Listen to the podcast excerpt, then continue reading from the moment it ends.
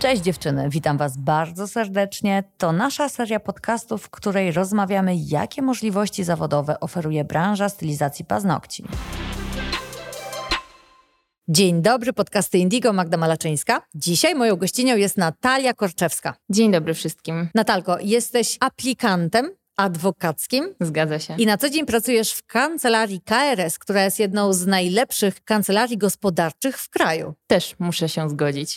Razem z kancelarią przygotowaliśmy kurs Sanepid, który od kilku tygodni jest już dostępny. I dzisiaj z Natalką co nieco Wam opowiemy o pewnych schematach, które są wszechobecne w naszej branży. Chciałybyśmy obalić dwa mity. Pierwszy z nich brzmi następująco. Mój sanepid mi na to nie pozwala. W początkach Indigo, kiedy rozmawiałam z różnymi stylistkami, często to słyszałam, bo mój sanepid mi na to nie pozwala. Mm, mój też nie. I ja też naprawdę wierzyłam w to, że faktycznie sanepid jednym pozwala, innym nie. Wiesz, po prostu słyszysz coś i nie weźmiesz pod uwagę, że to jest bzdura. No bo skąd masz o tym wiedzieć? Dopiero kiedy rozmawiasz z prawnikiem, który może ci powiedzieć, ej, ale co ty mówisz? Przecież po pierwsze sanepid nie tworzy prawa, tylko je kontroluje, a po drugie wszystkich nas to samo prawo obowiązuje, bo po pierwsze jest po to ustalane przez Sejm i Senat, żeby było ogólnoobowiązujące, a po drugie jest coś takiego jak konstytucja. No i wiecie, ja już taka pół roku po pracy z kancelarią nad tym projektem jestem dużo mądrzejsza, ale przyznam się bez bicia, że ja też na początku, jak ta owca można powiedzieć, za wszystkimi, wszyscy beczą, sanepid mi na to nie pozwala, to ja tak samo też tak mówiłam. No a tak nie jest. No i właśnie dzisiaj troszkę to rozszerzymy, ale żeby nie było, że to monolog, to może oddam już głos Natalce. Tak, trzeba zacząć od tego, że nie bez powodu mamy parę, która mówi, że nieznajomość prawa szkodzi. Tak jest. I to jest najważniejsze w tym wszystkim. A drugą istotną kwestią jest to, co zostało już powiedziane. W całym kraju mamy powszechnie obowiązujące przepisy prawa. E, nie ma możliwości, by w jednym mieście obowiązywały jedne przepisy, a w drugim zupełnie inne tym samym zakresie. Tak naprawdę często sytuacje, gdzie stylistki bądź właścicielki salonów myślą, że ich koleżankę z innego miasta obowiązuje inne prawo, mhm. wynika to nie z tego, że przepisy są różne, bo nie są, mhm. a z tego, że są różnie interpretowane, w szczególności przez urzędników. Wydaje mi się, że też trzeba pamiętać i mieć na uwadze to, że urzędnicy to często pracownicy administracyjni, którzy nie zawsze ukończyli studia prawnicze, którzy znają te przepisy również z takiego kształtu, że ktoś ich tego kiedyś nauczył. Mhm. I stąd te różne interpretacje. Ale też nie wolno zapominać, że czasami taki urzędnik i kontrola sanepidu równa się ludzka złośliwość, którą również trzeba mieć na uwadze. Zatem bierzemy pod uwagę wszystkie te trzy elementy i raz jeszcze możemy powiedzieć, wszystkich nas obowiązuje to samo prawo. Jeżeli koleżanka w Gdańsku ma rozwiązanie, na które jej sanepid pozwala, my również mamy, mieszkając w Myślenicach, mieć możliwość zastosować to samo w naszym salonie. Tak, dokładnie. Dlatego tu wydaje mi się, że warto zaznaczyć, że każda osoba, która może podlegać pod taką kontrolę, czy może być w każdej innej sytuacji życiowej, gdzie będzie miała do czynienia z przepisami, musi znać jedno podstawowe pytanie: jaka jest podstawa prawna danej decyzji, danego zarządzenia, danej wytycznej. I wtedy na pewno to pytanie uchroni taką osobę przed wieloma sytuacjami. Ja wiem już, o czym Natalia za chwilę będzie mówić, wyczytuję to z jej oczu, bo wiecie, już spędziliśmy naprawdę sporo czasu pracując razem nad tym kursem. Otóż, moi drodzy, istnieją ustawy i wytyczne. I to też jest coś, co dla mnie było nowością, mimo że jestem przedsiębiorcą od kilkunastu lat, a dopiero tworząc to szkolenie dla Was, zrozumiałam, jak to działa. Natalka, proszę. Tak, my to pięknie w szkoleniu podzieliłyśmy na prawo twarde i miękkie. Oczywiście to jest nasze wewnętrzne nazewnictwo, mhm. ale wydaje mi się, że zobrazuje sytuację wielu osobom. Ustawa tak naprawdę jest prawem powszechnie obowiązującym, znajduje się w hierarchii źródeł prawa i obowiązuje każdego z nas. Natomiast wytyczne, w szczególności w przypadku sanepidu, często mają miejsce w danym rejonie, w danym województwie, czy nawet mieście, mniejszym bądź większym. I trzeba pamiętać, że wytyczna to nie jest to wspomniane wcześniej twarde prawo, do którego obligatoryjnie musimy się stosować, mhm. tylko powinniśmy swoistą wytyczną rozpatrywać w każdorazowo w odniesieniu do sytuacji, w jakiej się znajdujemy, bo nie zawsze będzie tak, że dana wytyczna, która została wprowadzona w danym miejscu, na danym obszarze, będzie miała zastosowanie konkretnie do nas. Możemy zatem powiedzieć, że ta wytyczna to taka rekomendacja, która powinna pasować do większości przypadków i jest ona proponowana przez ustawodawcę. Tak, przez ustawodawcę albo też nawet przez urzędnika podczas kontroli sanepidu, który będzie oczywiście wiedział, że mamy przepis, który stanowi tak i tak, natomiast jego rekomendacją by było na przykład przedsięwziąć dodatkowe środki zabezpieczenia bezpieczeństwa, w szczególności gdy mówimy o salonie kosmetycznym, gdzie mamy do czynienia z ludzkim ciałem, ludzkim naskórkiem. To jest bardzo ważne, żeby zrozumieć różnicę pomiędzy wytyczną a ustawą. Przykładem wytycznej, która miała być rozwiązaniem pasującym do większości, jest chociażby rozporządzenie antykowidowe, w którym zalecało się, aby tymczasowo wyłączyć poczekalnie. No i właśnie, po pierwsze, było to zalecenie, a nie nakaz, a po drugie, to co słyszało się od koleżanek z branży, to że nie wolno ci mieć poczekalni, że musi być wyłączona. I widzisz, tutaj jest ten dysonans, że tak naprawdę w naszej branży mało kto czyta ustawy czy rozporządzenia, bo mało kto nawet wie, gdzie ich szukać, albo wie, jak je One nie zawsze są w sposób łatwy dla człowieka, który nie skończył prawa, zrozumiałe. A doszło do sytuacji, w której wiele stylistek uważało, że nie może mieć tych poczekalni. Tak, trzeba zacząć przede wszystkim od tego, że osoba, która już rozpoczyna działalność gospodarczą i ma chęć prowadzenia biznesu, powinna w pierwszej kolejności zaczerpnąć porady prawnika, a potem kontynuować tę współpracę na wypadek takich sytuacji. Gdy chodzi z kolei o wytyczne w zakresie chociażby wspomnianych poczekalni, które zostały wyłączone z użytku, to rzeczywiście nawet tutaj główny inspektor sanitarny zajmował stanowisko, gdzie mówił, iż są to wytyczne, gdzie używano sformułowań takich jak zaleca się, powinno się. Nie było to sformułowanie właściciel salonu bądź pracodawca obowiązany jest. Mhm. Nie miało to obligatoryjnego charakteru. Wszystko to miało charakter informacyjno-prewencyjny, gdzie używano właśnie takich sformułowań jak zaleca, powinno się. I tak naprawdę wydaje mi się, że fakt, że właścicielki salonu myślały, że jest to ich obowiązek, wynikał z błędnej narracji, często tworzonej przez mass media, czy mhm. nawet urzędników sanepidu, którzy tak naprawdę poczuli wiatr we włosy, poczuli się powołani do czegoś, czegoś tak naprawdę, czego nikt nie znał wtedy. Zaczęli prowadzić kontrolę w oparciu o przepisy, których tak naprawdę nie dość, że nie do końca zakładam rozumieli, to jeszcze do tego można dodać przepisów, które nie zawsze były zgodne z konstytucją, a takie właśnie powinny być. I w tym momencie zapraszam Was na webinar, podczas którego nauczymy się, w jaki sposób się zachować, jeżeli dostanę karę podczas lockdownu. Co mam zrobić? Czy mam się odwołać? Czy mam się nie odwołać? Czy mogę odmówić otrzymania kary? Co zrobić, jeżeli przyjdzie policja? Co zrobić, jeżeli przyjdzie sanepid? O tym wszystkim nauczymy się podczas webinaru. Będzie obecna Natalia, reprezentant KRS Adwokaci, zatem możecie mieć bardzo wiele pytań. Na wszystkie będziemy z przyjemnością odpowiadać. Omówimy sobie też podczas webinaru pięć najczęstszych błędów, które można popełnić, robiąc odwołanie do sanepidu ale o tym już podczas webinaru, który będzie mieć miejsce 12 października. Zapraszamy serdecznie. Wracając do tematu ustaw i wytycznych. Natalka, cieszysz się, że robimy razem ten webinar? Tak, nie dosyć, że razem i z tego się cieszę.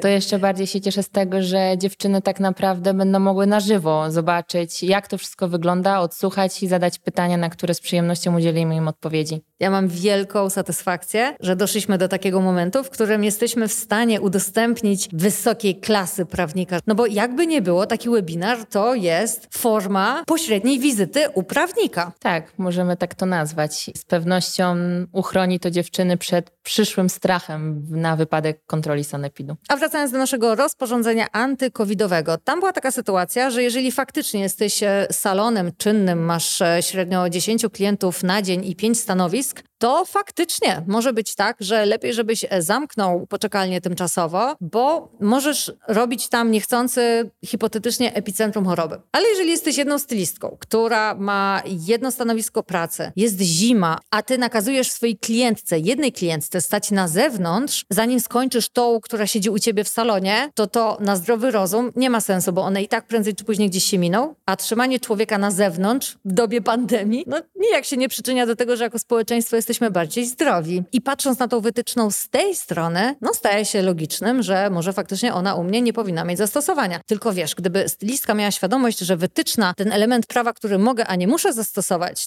to by w ogóle brała to pod rozwagę. Bo jak słyszy zewsząd, że musisz, musisz, że to jest obowiązek, że to jest nowe prawo, to, no się nawet nad tym nie zastanawia. Dokładnie, dokładnie tak. tak. Nawet nie, nie włączasz e, myślenia krytycznego, logicznego, no bo, no bo nie, bo po prostu tak. myślisz, że nie masz z czym dyskutować. Tak, a poza tym my się kontaktowałyśmy w trakcie robienia tych wszystkich mhm. materiałów z wieloma sanepidami, w tym w szczególności w Trójmieście. I tam rzeczywiście potwierdzono nam, że to, o czym teraz mówimy, jest prawdą, bo wytyczne wytyczną, ale odruchy ludzkie i przetrzymywanie kogoś na zewnątrz, w zimę chociażby, nawet jeżeli mamy pandemię, która była, raz nie było, potem znowu wracała, jest co najmniej nieludzkie i niezrozumiałe.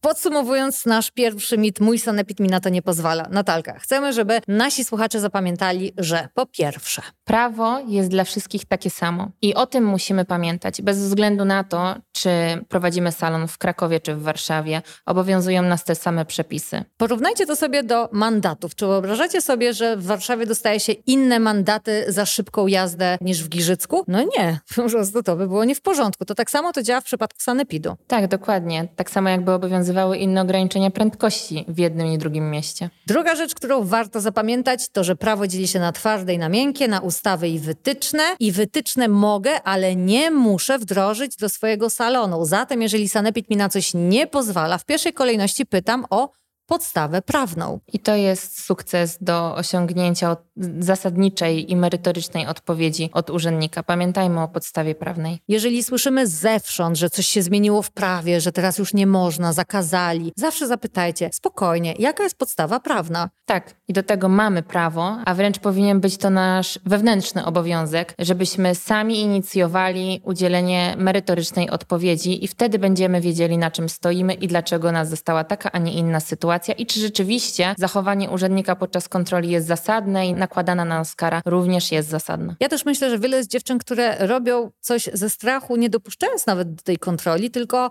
same siebie ograniczają swojej pracy i potem właśnie są niezadowolone i można powiedzieć narzekają, żalą się innym, no bo mój sanepid mi na to nie pozwala. Właśnie, że musi ci pozwolić, jeżeli gdzie indziej to działa. I to też trzeba wiedzieć, że my, jako właściciele salonów, jako obywatele, mamy nie tylko obowiązki, ale również prawa. Dokładnie. Które gwarantuje nam konstytucja, która jest najwyższym aktem prawnym. I po czwarte, pamiętajmy, że osoby pracujące w sanepidzie to nie są z wykształcenia prawnicy i oni też mają prawo się pomylić, albo ktoś im coś kiedyś powiedział, ich przełożony, albo ich koleżanka starsza stażem i oni tak powtórzyli i mówią, ale w zasadzie nie rozumieją, co mówią. Tutaj troszkę chciałabym wybronić Sanepid, bo my sobie wyobrażamy, że Sanepid od A do Z zna odpowiedź na wszystkie pytania w małym palcu. Obudzisz ich o trzeciej w nocy i powinni to wiedzieć. A prawda wygląda nieco inaczej. Sanepid jest w mojej ocenie mocno przeforsowanym przez e, obecny system. Zresztą sam fakt, że oni mogą kontrolować u nas nie tylko reżim sanitarny, ale też na przykład zasady zatrudniania innych ludzi, umowy o pracę, umowy cywilnoprawne, to już sprawia, że oni naprawdę mają dużo na głowie i oprócz nas, salonów, mają też setki tysięcy podmiotów o zupełnie innej klasie zatrudnienia, innej kategorii, więc co się dziwić, jak to mówi pięknie profesor Natalii. Nie przepisy w głowie, a głowa w przepisach. No i w tym wypadku, jeżeli nie jesteś prawnikiem, to jak ty masz mieć głowę w przepisach? Jak ty masz rozumieć, co czytasz? No nie rozumiesz, więc musisz sobie radzić. To jest taki paradoks w tym naszym prawie, że wymaga się i od nas, i od sanepidu, żebyśmy rozumieli prawo, nie mając żadnych podstaw prawnych do tego. A jeszcze bardziej irytujące z naszego punktu widzenia jest jest to, że nakazuje się nam działać według prawa, które w żaden sposób nie wiemy, gdzie znaleźć. Nie wiemy, gdzie szukać. No właśnie, Natalka, może troszkę o tym. Tak, potencjalny Kowalski nie będzie wiedział, jakie ogólnie obowiązują przepisy, jakie ogólnie obowiązują ustawy i kiedy daną ustawę bądź przepis zastosować. To jest jeden aspekt. A drugi aspekt to, gdzie tego szukać. I dla nas, prawników, również stworzono kiedyś narzędzia, takie jak odpowiednie programy, które pozwalają nam na szybkie znalezienie danej ustawy czy przepisu, ale na tym się nie kończy, bo trzeba wiedzieć, jak powiązać jedną ustawę z drugim, jeden przepis